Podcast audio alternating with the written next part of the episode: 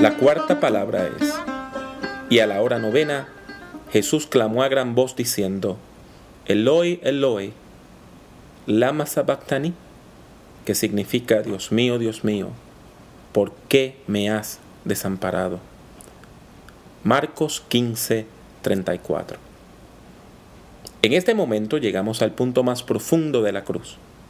Jesús se siente desamparado por Dios, su Padre. Este es probablemente el texto más misterioso de los siete que estamos explorando hoy. ¿Cómo es posible que Dios abandone al justo? ¿Cómo es posible que el Padre abandone al Hijo amado en el cual se complace? ¿Cómo es posible que Dios se desampare a sí mismo? Aquí tocamos el misterio de la encarnación. Jesús en su vida terrenal nunca se identificó con las personas poderosas, nunca se identificó con las personas grandes de este mundo, todo lo contrario, nació humilde, en un establo, hijo de una familia pobre, vivió en una pequeña aldea galilea, no en la grandeza de Jerusalén.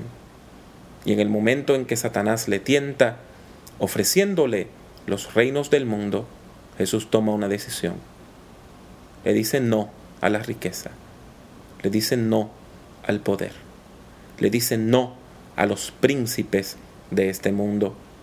Su opción es por otro reino, el de Dios. Entonces se lanza a predicar diciendo, el tiempo se ha cumplido, arrepentíos y creed en el Evangelio. Marcos 1.15. Este nuevo reino se distingue de los reinos de este mundo porque afirma que la justicia y la paz de Dios han comenzado a manifestarse en la tierra. Y en esa manifestación, Dios viene a identificarse con el ser humano pecador y desamparado. Por eso Jesús sana enfermos. Por eso Jesús echa fuera demonios.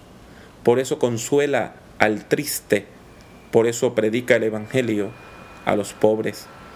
El reino nos llama a identificarnos con la persona perdida y desamparada. Creo que ahora podemos comenzar a entender el significado de las palabras del crucificado. Jesús cita el Salmo 21, versículo 1, porque vino a identificarse con el ser humano perdido, con la persona pecadora con aquel que está separado de Dios, con quien se sabe imposibilitado de alcanzar salvación. En ese sentido, el grito de Jesús en la cruz tiene el propósito de señalar el profundo abismo que existe entre Dios y la humanidad. Al clamar en desamparo, Jesús revela que en el sentido más profundo de la palabra, todos nosotros somos desamparados. Todos estamos necesitados de amparo, de salvación. Por lo tanto, Jesús vino a identificarse con usted y conmigo.